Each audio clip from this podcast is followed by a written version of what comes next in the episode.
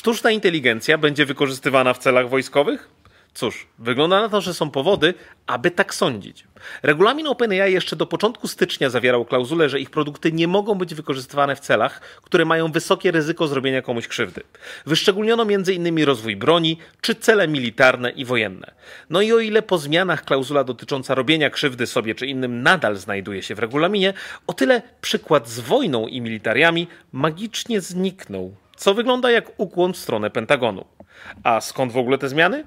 OpenAI dąży do tego, żeby zasady korzystania z ich produktów były proste i zrozumiałe dla każdego, również dla armii.